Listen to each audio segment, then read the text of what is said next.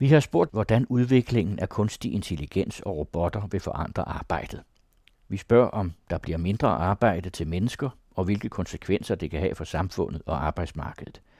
Og vi begynder med et par klare udsagn. Vi kan blive sat i nogle helt nye situationer, og alligevel så kan vi se på andres adfærd og forstå, hvad det er, de forsøger at opnå, og så kan vi ligesom tilbyde vores hjælp. Og det ville jo være fantastisk, hvis, øh, hvis robotter også kunne det. Ikke nødvendigvis på vores niveau, men bare ligesom nok til, at, øh, at de ikke længere er sociale analfabeter. Robotterne de er smådumme, halvblinde og følelsesløse i dag. Så øh, der er stadigvæk rigtig store muligheder for mennesker. Her var der først Thomas Bolander, lektor på Danmarks Tekniske Universitet, og derefter Søren Peter Johansen, faglig leder på robotteknologi på Teknologisk Institut. De to vender vi tilbage til. Først skal vi møde Marilena Isabel Marx, PR- og marketingansvarlig for Dan Robotics, en dansk virksomhed, der arbejder med robotløsninger, blandt andet svejse, håndterings- og sorteringsrobotter. Og vi øh, konstruerer selveste robotløsningen, udvikler øh, periferiudstyr, det vil sige alt det udstyr, der hører med øh, til robotten. Køber robotten ind, øh, konfigurerer den, programmerer den. Så det vil sige, at kunden får en, en, en nøglefærdig øh, løsning, som man med det samme kan, kan bruge. Og vi øh, tilbyder også kursus og skoling i det, sådan til at medarbejderne og operatørerne er klar til at, at vare til at arbejde med. Men de her maskiner, jeg står her, den der compact picker, ikke? Altså, hvor man kan bruge en arm til at ja. sortere, eller en svejsmaskine. Er det nogle øh, standardprodukter? Normalt så udvikler vi altså, kundetilpassede løsninger. Fordi det ikke er så specifikt øh, produkt, vi har, så har vi prøvet at, at, at samle alle de erfaringer, vi har for vores øh, kundetilpassede emner, øh, løsninger, ind i nogle standardprodukter, og, som alle nærmest kan, kan bruge. De her robotter de programmeres på akkurat samme måde som øh, ved store anlæg. Så hvis man køber en lille robotcelle som den her, og lærer at bruge den, og lærer at, at programmere og, og, og få den i gang, så kan man hurtigt skalere det op til en helt, et, helt stort anlæg, og så er det det samme programmering. Og så går svejsearmen i gang. Hvad enten det er en robotarm til sortering eller svejsning, bliver det monotone arbejde erstattet af den menneskelige arbejdskraft.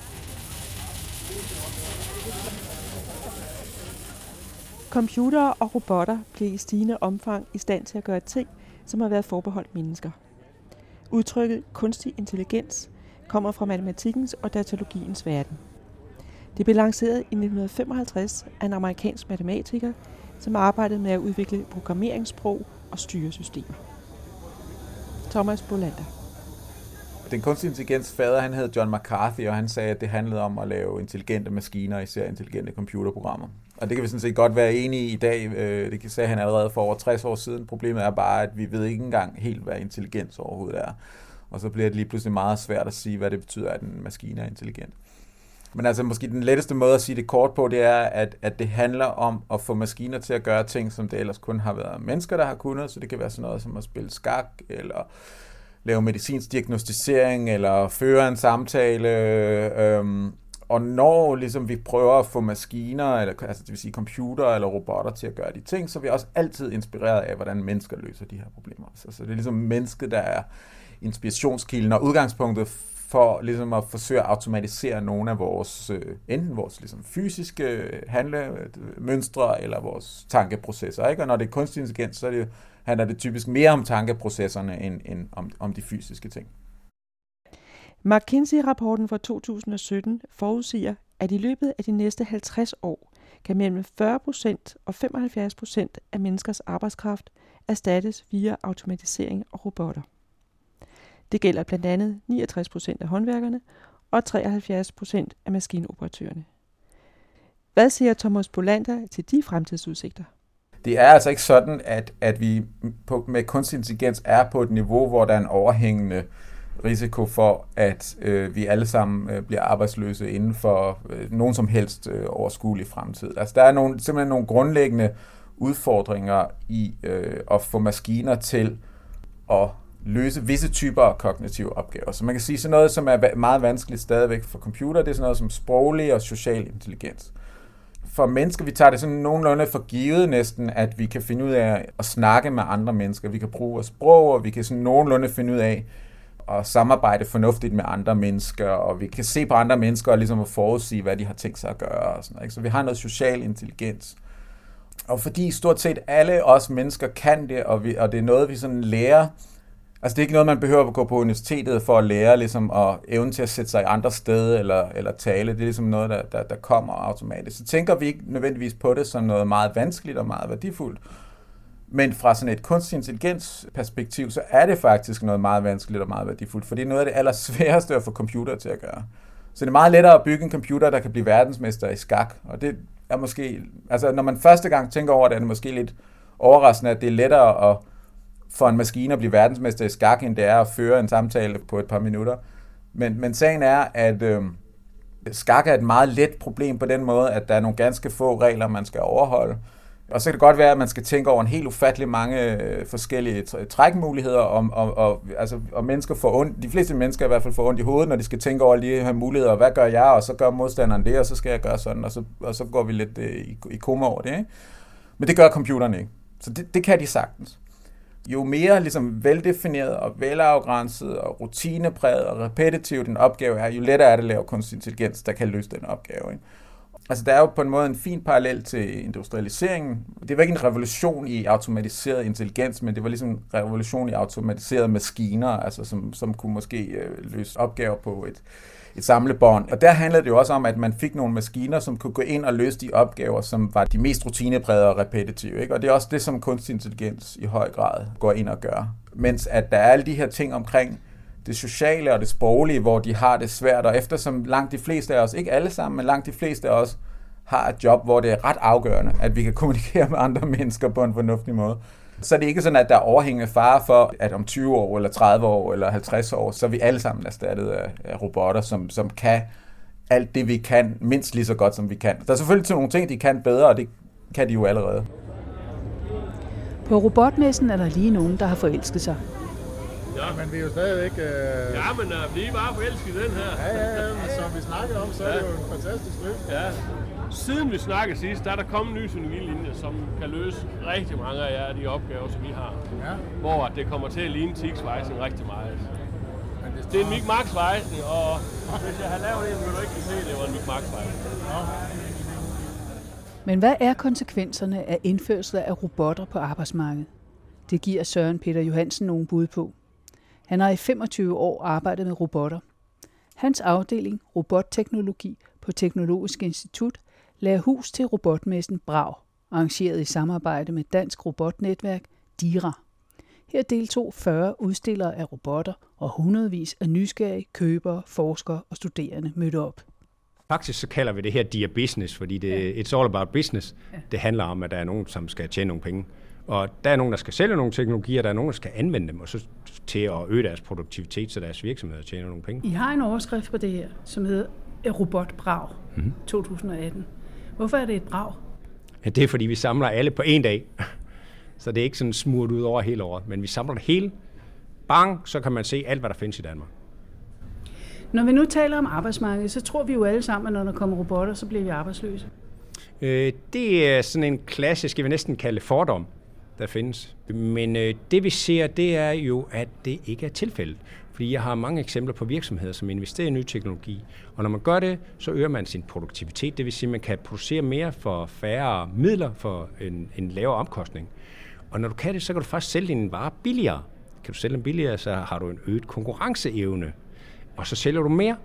Og når du sælger mere, så har du faktisk brug for flere mennesker i din virksomhed. Fordi du har brug for flere sælgere, du har brug for flere servicefolk, du har brug for flere økonomer, revisorer osv., og du har, du har brug for mennesker i alle de funktioner, som ikke kan erstattes af robotter i dag. Når man så taler om håndværk, så tænker man, skal jeg så omskoles? Skal jeg så lære nogle nye ting? Skal jeg øh, ind på et nyt marked, som egentlig ikke har så meget at gøre med det der? Jeg er smed, jeg er stolt. Ja, og nu er der jo meget forskel på, hvad en smed laver. Hvis en smed står og svejser hele dagen, så kan det godt være, at den smed skal lære at øh, bruge en svejserobot. Men når man sætter robotter ind, så handler det rigtig meget om den proces, robotten skal udføre, fordi robotten er jo bare en arm. Altså du kan ikke øh, gå ud på gaden og så sige, hov, hov du der menneske, du har jo en arm, kan du ikke lige holde en svejser her, så svejs resten af dagen? Det kræver rigtig meget viden om processen. Så ligesom at øh, vi skal sidemandsoplære nye kolleger, så skal de her robotter, de skal også sidemandsoplæres af nogen, som har forstand på processen. Og det vil sige, der kommer den professionelle smed ind i det? Ja, det er, det er utrolig vigtigt, at det er fagfolk, som ved, der kender til de her forskellige processer, for eksempel svejsning, som de, de er centrale i det her, når der skal robotter, når der skal sættes robotter ind i en produktion. Altså robotterne kan jo erstatte de her nedslidende funktioner. Og det vi ser, det er, at der er mange virksomheder, der går efter sådan en øh, 80-20-regel, hvor de sætter robotterne til sådan 80 udfører 80% af en proces. De nemmeste 80% fordi det er der, hvor man billigst kan erstatte en, sådan en manuel funktion med, med noget teknologi, som kunne være robotter. Og så resten, som er rigtig svært, og det er for dyrt at sætte robotter til, det lader vi mennesker. Også der, hvor det er mere kompliceret? Ja, altså der er robotterne, de er, jeg vil sige, robotterne de er smådumme, halvblinde og følelsesløse i dag. Så uh, der er stadigvæk rigtig store muligheder for mennesker. Hvis nu man tager et andet fag, noget som en bilmekaniker. Bilens udvikling i fremtiden bliver, at den kører selv. Hvor kommer mekanikeren ind inden? Øh, uh, ja, bilerne bliver jo ikke enklere af, at de bliver avancerede. De bliver måske mere komplicerede at reparere. Så jeg tror stadigvæk, der bliver brug for nogle mekanikere. Der er en masse mekanik i. Men en af de teknologier, som vil kunne hjælpe mekanikere, det er sådan noget som øh, augmented reality eller virtual reality, hvor man kan tage sådan nogle øh, 3D-briller på, og så kan man ligesom Pokémon Go, så kan man kigge ned i sin bilmotor, så kan du også få at vide, hvor du skal kigge ind, hvad for en skrue du skal løsne, hvad rækkefølge du skal løsne med i. Fordi øh, hele manualen bliver visualiseret foran dine øjne, så der bliver sat små cirkler om de skruer, du nu skal løsne, og hvad du skal undersøge. Så på den måde, så vil det også være en fordel for folk, som taler forskellige sprog, folk, som er ordblinde osv., vi får rigtig mange hjælpemidler af den nye teknologi. Bliver der brug for en mand med en skovl og manuelt arbejde? Øh, det tror jeg faktisk, der gør, fordi øh, der er stadigvæk noget, der skal graves lidt skævt, og de der smede, som skal sætte, uh, renovere rør hjemme i mit skæve gamle badeværelse, altså det kommer robotterne ikke i nærheden af de første 70-100 øh, år. Så den der, det der scenarie, du har, hvor vi er bange for robotterne, den siger du, det passer ikke? Øh, det, det er rigtigt, og, og, og vi har flere eksempler, som faktisk støtter op om det. For eksempel fagforeningerne.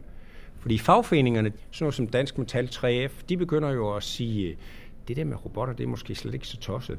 Og grunden til, at de gør det, det er, fordi de kender alternativet. Alternativet, det er jo, at arbejdet bliver lagt ud til lande, hvor arbejdskraften er billig. Øh, nummer to, det er, at de siger, hvis nu vores medlemmer, de lige bliver opskolet eller omskolet og lærer lidt mere om robotter, så bliver de jo sådan små roboteksperter og sådan nogle eksperter kan jo få højere løn. Så dels så kan fagforeningernes medlemmer kan bevare nogle job, og så kan de få mere løn. Så det er sådan øh, en kæmpe fordel for arbejdstagerne. Win-win. Det er det. Win-win på den samme side. Altså kan vi konkurrere inden for det her teknologiske udvikling, der er med robotter og automatisering? Øh, lige nu der er Kina jo det land, der køber flest robotter. Men det er også et stort land, så hvis man måler det per industrimedarbejder, så er det Kina langt efter Danmark. Øh, og hvis vi ser bort fra automobilindustrien og elektronikindustrien, som Danmark stort set ikke har noget af, så er vi det land, der bruger flest robotter per industrimedarbejder. Og det er der flere grunde til. Øh, vi har jo den, en af de højeste lønninger i, i verden. Så derfor så business casen for at erstatte en dyr medarbejder med noget teknologi, er simpelthen bedst i Danmark, målt i hele verden. Så derfor så, så øh, er det jo et incitament for virksomhederne for at sætte ny teknologi. Og som sagt, så kan vi jo ikke rigtig mærke det på vores beskæftigelse. Altså vi finder nogle nye jobs, øh, som de her succeshistorier også fortæller om. At virksomhederne de vækster, og de ansætter flere folk samtidig med, at de sætter robotter ind i produktionen. Du nævnede for mig, at øh, det er en sækker blot efterhånden, at der er mennesker ind over en øh, mobilproduktion. Hvorfor det? Det er rigtigt. Smartphones består jo af nogle rigtig små komponenter. Det er noget med komponenter, der er 2x2 mm store, hvor der ligger 100 kontaktpunkter for neden, og det skal helst placeres oven på de der 100 kontaktpunkter, der er nede på den der printplade. Og det er alt for fint til, at vi kan sidde med en pincet og placere det. Så det, der, det er robotter, der, der samler sådan nogle små øh, højteknologiske produkter som smartphones i dag. Hvordan vil det gå med de mere øh, akademiske uddannelser i fremtiden, når vi taler om robotteknologi? Ja, det er faktisk lidt sjovt, du lige spørger om det, fordi jeg vil sige, øh, måske er det dem med en lang uddannelse og høj løn, der er mere truet af de nye teknologier, end det er sådan noget som øh, håndværkere. Det må du få uddybe. Ja, fordi øh, hvis vi for eksempel går til en advokat, så vil jeg tro, at sådan en øh, software-robot kan bladre samtlige øh, Karnovs øh, lovsamlinger igennem, inden at du løfter dig fra stolen og kommer hen til hylden, hvor de står. Øh, så på den måde så er de meget bedre til at skabe overblik, øh, finde præcedenssager, end vi mennesker er. Men det er, når der, når der taler om grundig, almindelig research. Hvis du skal begynde at advokere for et eller andet, så... Ja, ja, men der ligger en research bag al advokering. Så det kan godt være, at topadvokaten han slipper for at have fem hjælpere til at klargøre en sag for sig, fordi det er en software-robotter til. Kan du se andre sådan fag med længerevarende uddannelse, hvor uh, der kommer noget nyt? Øh, sådan et analogt eksempel, det er, når jeg holder et foredrag. Jeg kunne måske godt øh, få en robot, software-robot til at tage de andre 100 foredrag, jeg har lavet, og lave et nyt. Hvis jeg lige fortalte robotten lidt om, hvad det var for et publikum, jeg havde. Det er da kedeligt. Øh, det, ja, det kan man sige, men altså, så kan man sige, så lang tid det er mig, der ligesom performer, som siger det og lægger noget værdi i det, sådan lægger nogle følelser i det, så er det måske ikke så kedeligt alligevel. Ja, for giraffen kommer alligevel. Det er jo det. Og, og jeg vil sige, altså, vi er stadigvæk mennesker, og jeg vil da foretrække at have en dialog med en menneske frem for en maskine. Men kort og godt, arbejdet forsvinder ikke. Kort og godt, nej. Jeg tror ikke, at arbejdet forsvinder. Altså, jeg, da jeg var knægt, og det er efterhånden en del år siden, der fik jeg jo ved, at når jeg bliver stor, så har jeg en arbejdsuge på 25 timer. Det har jeg ikke mærket endnu. Mit navn er R2DTU. Ja. jeg ved ikke, Mit navn er R2DTU. Det var på engelsk. Robotterne har holdt deres indtog i Danmark. Der er servicerobotter, undervisnings- og kommunikationsrobotter. Vi har mødt en af dem på DTU, som bruges til forskning og undervisning. Mit navn er Arthur DTU. Sådan der, ja. Arthur DTU. Ja. ja. Øh, så selve robottypen hedder en, en Pepper-robot. Og vi har så valgt at give vores det kælenavn Arthur DTU. Pepper er 120 cm høj og en såkaldt humanoid robot. Den rummer en ekstremt sofistikeret hardware. Hovedet er udstyret med fire mikrofoner, to HD-kameraer i mund og pande, og en 3D-dybdesensor bag øjnene. Der er et gyroskop, altså et hjul, der roterer om en akse i torsoen, og berøringssensorer i hoved og hænder. Den mobile underdel har to sonarer, seks lasere, tre sensorer og også et gyroskop. Sammen med en stærk softwarepakke giver det Pepper-robotten kapacitet til at efterligne menneskers bevægelsesmønstre, navigere gennem overfyldte rum, hilse, vinke og meget mere. Pepper kan tale 20 sprog og aflæse, om den taler med en mand, en kvinde eller et barn. Den kan programmeres til at følge ansigter og forholde sig til udtryk og tonefald. Robotten kan dermed genkende glæde, sorg, vrede eller overraskelse og afkode, om du er i godt eller dårligt humør. Studenter med hjælp og programmør Lasse Dissing forklarer. Så lige nu så øh, er den sat til at følge ansigter. Så med dens kamera, så kan den se, at øh, der er et ansigt, det vil jeg kigge på. Øh, så det er sådan meget basal, men noget, der giver den helt vildt liv, at det her med, at den ligesom er opmærksom på, at der er mennesker omkring den. Så lige nu så følger den som mit ansigt. Så man kan se, at når jeg går rundt, hvis jeg går ned på knæ her, at så, så kigger den ned på mig. Ja. Øhm. Og så løfter den øh, armene ind imellem og ja. vender ja. sig lidt forover og bagover. Og sådan. Ja. Og hvor kommer Pepper egentlig fra? Pepper er en japansk robot. Ja, så bygget i Japan. Et firma, der hedder øh, Softbanks Robotics. De laver to forskellige udgaver. De laver også en lille en, som er på størrelse til op til mit knæ cirka. Og så er der altså Pepper her, som kommer til hoften. Og de bruger dem ude i Japan. I lufthavnene, så står de Øh, og så kan du gå hen og så spørge dem om vej, sige, jeg skal med det her fly, og så kan den sige på maven, her er et kort over, hvor du skal gå hen. Det ligner jo lidt sådan en størrelse, ligner det et barn, men det er ikke en børnerobot, vel? Nej, altså, så den er lavet til at være, det er ligesom det, vi kalder en humanoid robot, altså den skal ligne et menneske.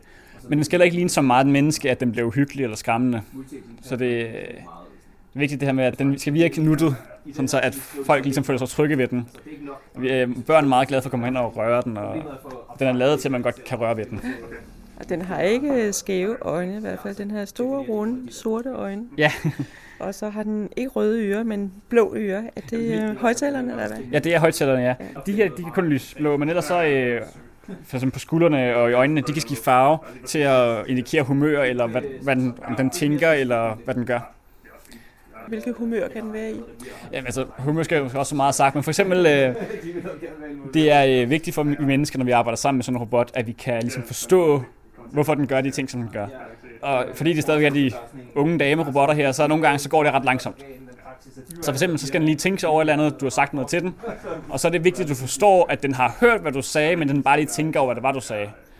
Øh, så for eksempel har vi her, at den, når den lytter, så er dens øjne grønne, og når den tænker, så er den øjne blå. Så du ved ligesom, at hvis dens øjne er blå, så har den hørt dig, den skal bare lige tænke over, hvad det var, du sagde. Ja. Kan den også få røde øjne? Ja, men det holder vi os mest fra, fordi det er lidt skræmmende ud. Jeg har brugt det nogle gange til, at skulderen blinker rødt, hvis den for simpelthen overhovedet ikke forstår dig. Øhm, ja. ja, fordi det er sådan lidt, lidt skræmmende farve jo også. uh, her, jeg kan simpelthen få den til at, at vinke her. Ja, og nu står du med computeren, og så... Ja, så uh, trykker på en knap her, og så kan den vinke her. Og kan også se med øjnene her, hvordan de begynder at køre. Det ja, så bliver de grønne ja. øjnene. Jeg kan også få den til at sige noget her. Jeg kan simpelthen skrive her, og så udtaler den det så på dansk. Goddag. Her sætter den goddag. Godt få den til at gøre det igen. Goddag. Hvordan går det? Så du kan høre, at sådan udtale er sådan lidt... Det der med trykfordelingen er lidt svært. Ja. Hvordan vi lige lægger sætningerne på en måde, så det lyder naturligt. Men det er stadigvæk forståeligt, hvad den siger. Hvad skal man så svare på det spørgsmål, når den spørger, hvordan går det? Hvad kan den så forstå? så det er en af de ting, vi arbejder meget på lige nu. Øh, hvis det ikke er en af de sætninger, jeg kender i forvejen, så giver jeg op. Du kan have nogle store komplicerede sætninger, men de skal ligesom følge et fast mønster. Øh, men generelt så når vi prøver på at få det til at blive mere flydende, men det er utroligt svært problem.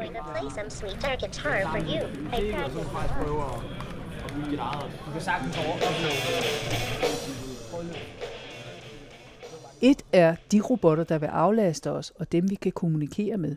Men hvad med de informationer, der anvendes i den digitaliserede verden? Er de tilpasset mennesket, eller lader vi os bruge?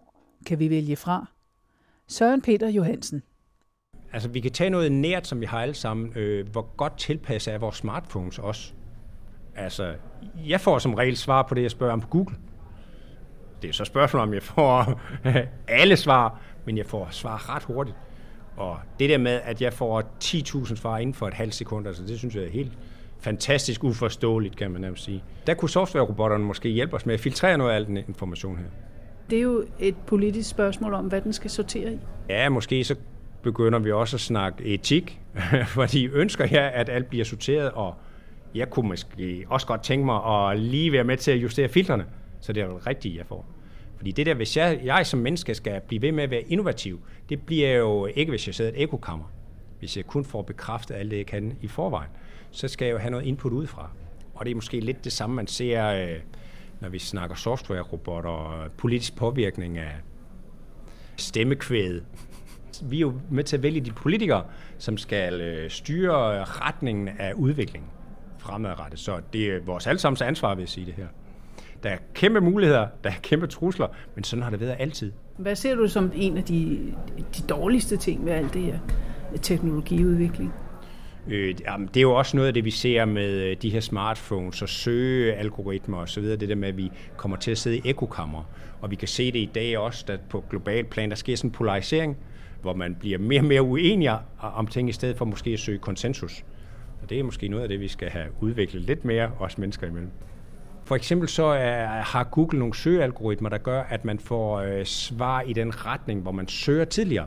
Så hvis jeg øh, søger på en forretning, jeg, jeg skal finde en forretning, der, der kan sælge noget kildevand til mig, så øh, får jeg typisk øh, svar, som svarer til de kildevand, jeg typisk søger på. Så jeg får ikke alt de, alle de alternativer. Og kildevand det er jo meget uskyldigt, men det kunne jo være alt muligt andet, som betyder mere for mig, som giver mig værdi. Øh, og det, og det er der, der, der kommer nogle udfordringer. Nogle det er jo også der, hvor mennesket bliver et produkt. Øh, det og ikke en, en person med en vilje. Ja, og det, og det, det, det har du fuldstændig ret i. Altså nu har vi da heldigvis nogen som uh, Margrethe Vestager, der sidder nede i EU, som forsøger at dæmme lidt op for det her. Men jeg tror, det er noget, vi bør være meget mere bevidste om alle sammen. Brugen af robotter udbredes i både private og offentlige virksomheder. Her fungerer de som mere eller mindre sofistikerede aktører med indbyggede muligheder for handling og fejl. Hvilke sektorer har PT flest erfaringer? Thomas Bolanda. For eksempel et af de her steder, hvor man i meget, meget, meget lang tid har haft robotter, det er jo til at bygge biler. Ikke? Altså, så, så sådan nogle klassiske fabriksvirksomheder, øh, hvor det netop er repetitivt, ikke? fordi at man skal bygge den ene bil efter den anden, og døren skal altid sættes ind det samme sted på den samme måde. Og, sådan noget, ikke? og det er sådan noget, som robotter meget let kan.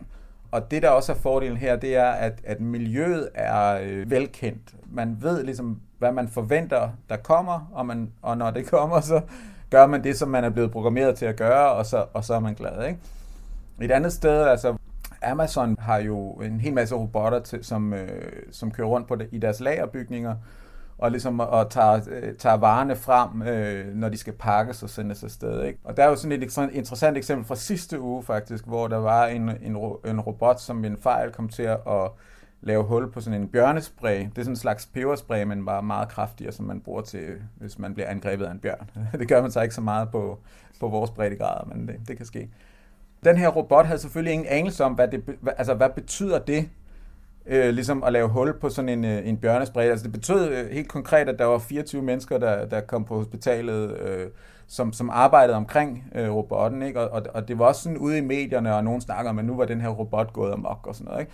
Men i virkeligheden er det jo et godt eksempel på, at de her robotter har nogle begrænsninger omkring, at de agerer i et miljø, hvor de forventer, at tingene er på en bestemt måde. Og de kan godt håndtere noget usikkerhed. Og ligesom at måske en eller anden øh, palle lige pludselig står et andet sted, end man troede, så kan man godt finde pallen og, og tage den frem. Men, men når der sker noget uforudset, som ikke engang dem, der har programmeret den, har tænkt over, så kan vi ikke forvente, at den gør noget, noget meningsfuldt. At den advarer ligesom, i det her tilfælde, så skulle den måske sige, om jeg, jeg kan se, der er en eller anden gas, der øh, flyder ud af den her beholder. Øh, I må hellere gå ud, eller et eller andet. Ikke? Det vil et menneske gøre. Så der er helt klart nogle begrænsninger der i forhold til, hvad, øh, hvad mennesker kan jeg tror egentlig ikke, at man som sådan kan klandre robotten for, at, at det kan ske. Fordi øh, jo, jo mere fleksible de her robotter øh, skal være, øh, hvis de skal være lige så fleksible som os mennesker, ikke? så begynder de også at, at, at lave nogle fejl. Altså, det er også det, vi ser med førerløse biler og sådan noget. Vi kan ikke ligesom garantere, at de altid er fuldstændig fejlfri. Men, men selvfølgelig, når der så sker fejl, hvordan, hvordan reagerer man så på det? Forstår man den fejl, man har lavet, og kan man også ligesom lære af de fejl, man har begået? Hvor, hvor tæt er vi på at få øh, førerløse biler? Jeg ved, at der er talt om at indføre førerløse lastvogne i uh, USA. Det er en lang proces, ikke? Og, og man kan også godt se, at, at, at nu tager vi den her proces i trin, som jo er det rigtige at gøre. Ikke? At, at, at først, når man så siger vi, når først er det lukkede systemer som metrotog for eksempel, så er det måske førerløse busser inde på en, en universitetscampus, hvor, hvor verden er meget veldefineret. Og så er det måske sådan noget med, at at vi lader de der langtidschaufførers øh, lastbiler køre førerløst, når de er på store motorveje, og, og, og, det, og det er velforstået. Ikke? Men, men, øh, men, men der er nok alligevel et langt skridt op til den her førerløse bil, som kan køre sikkert i alle omgivelser og aldrig begå fejl og sådan noget. Altså, der har jo været en del ulykker med Tesla, og nogle af, af de ulykker er jo netop, fordi folk bruger den her autopilot mode steder, hvor man faktisk ikke burde bruge dem, fordi den er, den er kun trænet til at kunne køre på motorveje, og ikke i alle mulige andre situationer.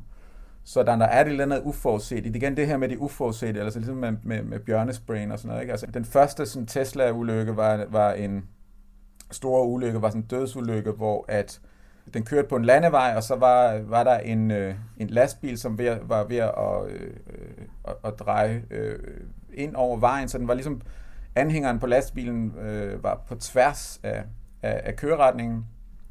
Og så ser den her øh, Tesla, den ser så sådan en stor rektangulær flade med noget, med noget tekst på, som altså er en anhænger på en lastbil. Men fordi den er trænet til at køre på motorvej, så, så har den ligesom forstået, at når man ser en stor rektangulær flade med noget tekst på, så er det et motorvejsskilt. Så den tror simpelthen, at det er et motorvejsskilt. Og tænker, så, så, så smutter jeg bare nedenunder. Og det kan man desværre ikke med anhængeren på en lastbil. Øh, så den kilede sig ned under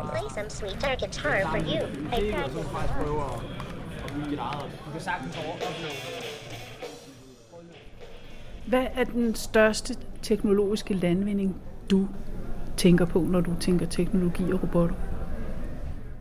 Det er jo nok udviklingen af elektronik. Det er, at man kan presse mere og mere regnekraft ned på et lille areal, øh, som i princippet bare bliver billigere, billigere, billigere, billigere. Så der kommer rigtig meget øh, regnekraft, og det er fantastisk fascinerende, men det kan også være lidt skræmmende. Fordi hvis man kigger på den her eksponentielle udvikling af elektronik, så tror jeg, at i dag, der kan man få, øh, jeg har set nogle grafer, der siger, at i dag, der kan man få 1000 dollars, der kan man købe regnekraft, og 1000 dollars, det har vi jo alle sammen, der kan man købe regnekraft svarende til en, en musehjerne. Om 15 år, der kan man for 1000 dollars købe lige så meget regnekraft, som der er i en menneskehjerne.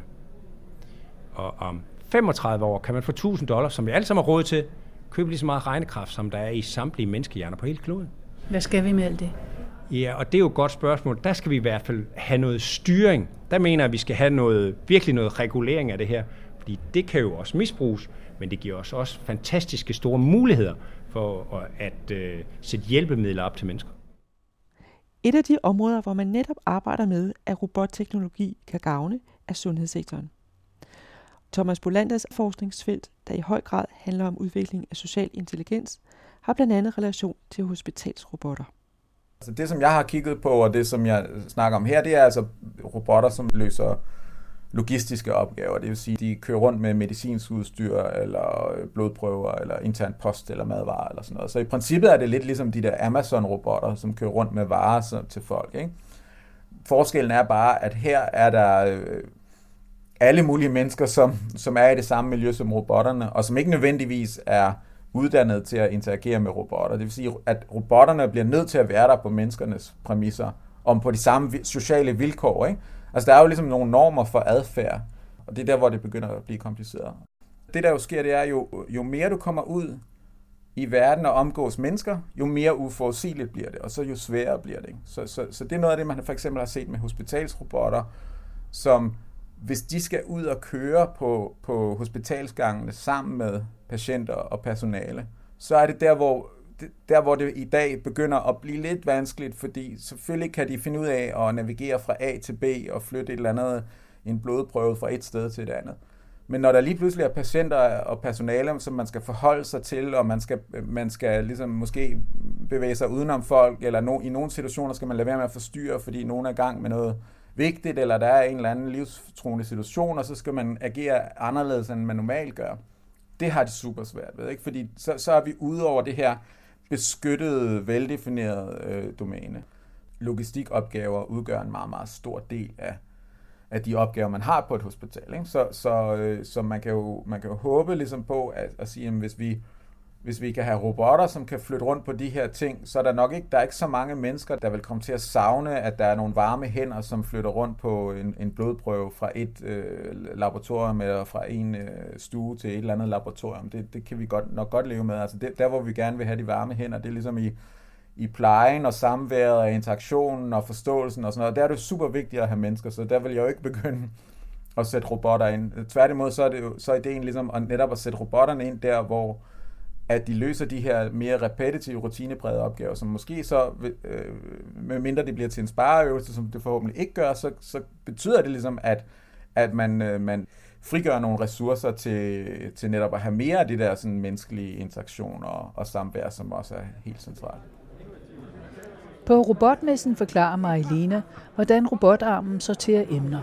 Det kan være hvad som helst. Det kan være små dele, der er støbte, støbte aluminiumsdele, nogle ting, der er blanke, har en blank overflade. Det kan være små, små ting, det kan være rigtig store ting. Det er egentlig... Øh, er det sådan en arm, der kommer ind og griber det så? Ja, det er en industrirobot, der kommer og, og, og tømmer kassen.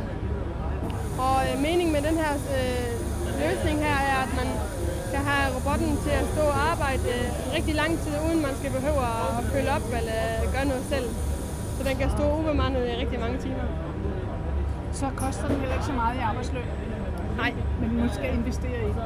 Men hvis man har nogle, øh, hvis man måske har rigtig mange øh, små emner, der skal sorteres, eller noget, der skal pakkes ud af en, en palle, så er det jo oplagt, at man så får en robot til at tage det ud. For den kan bare blive ved, og den kan gøre det 24-7. Den skal ikke holde pause. Hvad nu, hvis øh, man rationaliserer jobs øh, væk? Og så de her øh, tænkende, kørende øh, robotter, de betaler jo ikke øh, skat, for eksempel. Og de, øh, de er dejligt billige, for de behøver ikke nogen pensionsordning, og ja. der er ikke udgifter til, øh, til lægehjælp. Der er måske lidt service, men øh, de betaler i hvert fald ikke skat ind til fællesskabet. Hvad, hvordan skal vi klare det? En problemstilling omkring det er jo selvfølgelig, at det øger uligheden i samfundet. Ikke? Fordi der er nogle, øh, måske nogle få store producenter af al den her moderne teknologi. Altså vi ser det jo sådan set allerede nu med de store tech-giganter og sådan noget, som sidder på utrolig meget magt og utrolig mange, øh, mange penge. Og det kan være meget svært at konkurrere med dem. Altså det er ikke sådan nødvendigvis hvem som helst, som kan gå ind så og lave konkurrere på førerløse biler, eller på søgemaskiner, eller på internethandel, eller et eller andet. Fordi det er klart, at når man i forvejen har en meget stor virksomhed, og, og, og især når man bruger kunstig intelligens, hvor man er meget afhængig af at have utrolig meget data, så hvis man i forvejen er stor, så har man utrolig meget data. Det kan man bruge til at forbedre sine procedurer, og så har man en endnu større styrkeposition. Ikke? Og på et globaliseret marked, så er det meget kompliceret. Så ja, det, der, er, der er helt klart nogle udfordringer dermed, at der kan være nogle store spillere, som går ind og leverer den her automatisering, som så måske i første omgang, så ser det fint ud, ikke fordi vi sparer nogle penge, det er billigere, netop som du siger, det er billigere med de her robotter, men så er der nogle øh, mennesker, som mister deres job, og, som, og, og der bliver ikke betalt noget skat og sådan noget. Så der er en kæmpe stor politisk udfordring omkring at regulere det her. Og det skal reguleres, altså er min personlige mening. Altså nu er jeg jo sidder her som forsker i kunstig intelligens, og ikke som politiker, men altså det skal reguleres. Hvis man bare lader det køre, så løber det løbsk, og så bliver den ulighed, den bliver simpelthen bare større og større. Det, det, det, det er der ingen tvivl om. Mit navn er R2D2U. Ja. Jeg ved ikke, er you. I podcasten medvirkede Søren Peter Johansen, faglig leder for robotteknologi, Teknologisk Institut Odense, Thomas Bolander, lektor på Institut for Matematik og Computer Science, DTU, Marilena Isabel Marx, PR og marketingansvarlig for Dan Robotics, samt studenter med hjælp og programmør Lasse Dissing fra DTU. Det var Anne Eggen og Christina Grossmann Due, der havde tilrettelagt. Og på hjemmesiden Håndværk kan du finde flere oplysninger.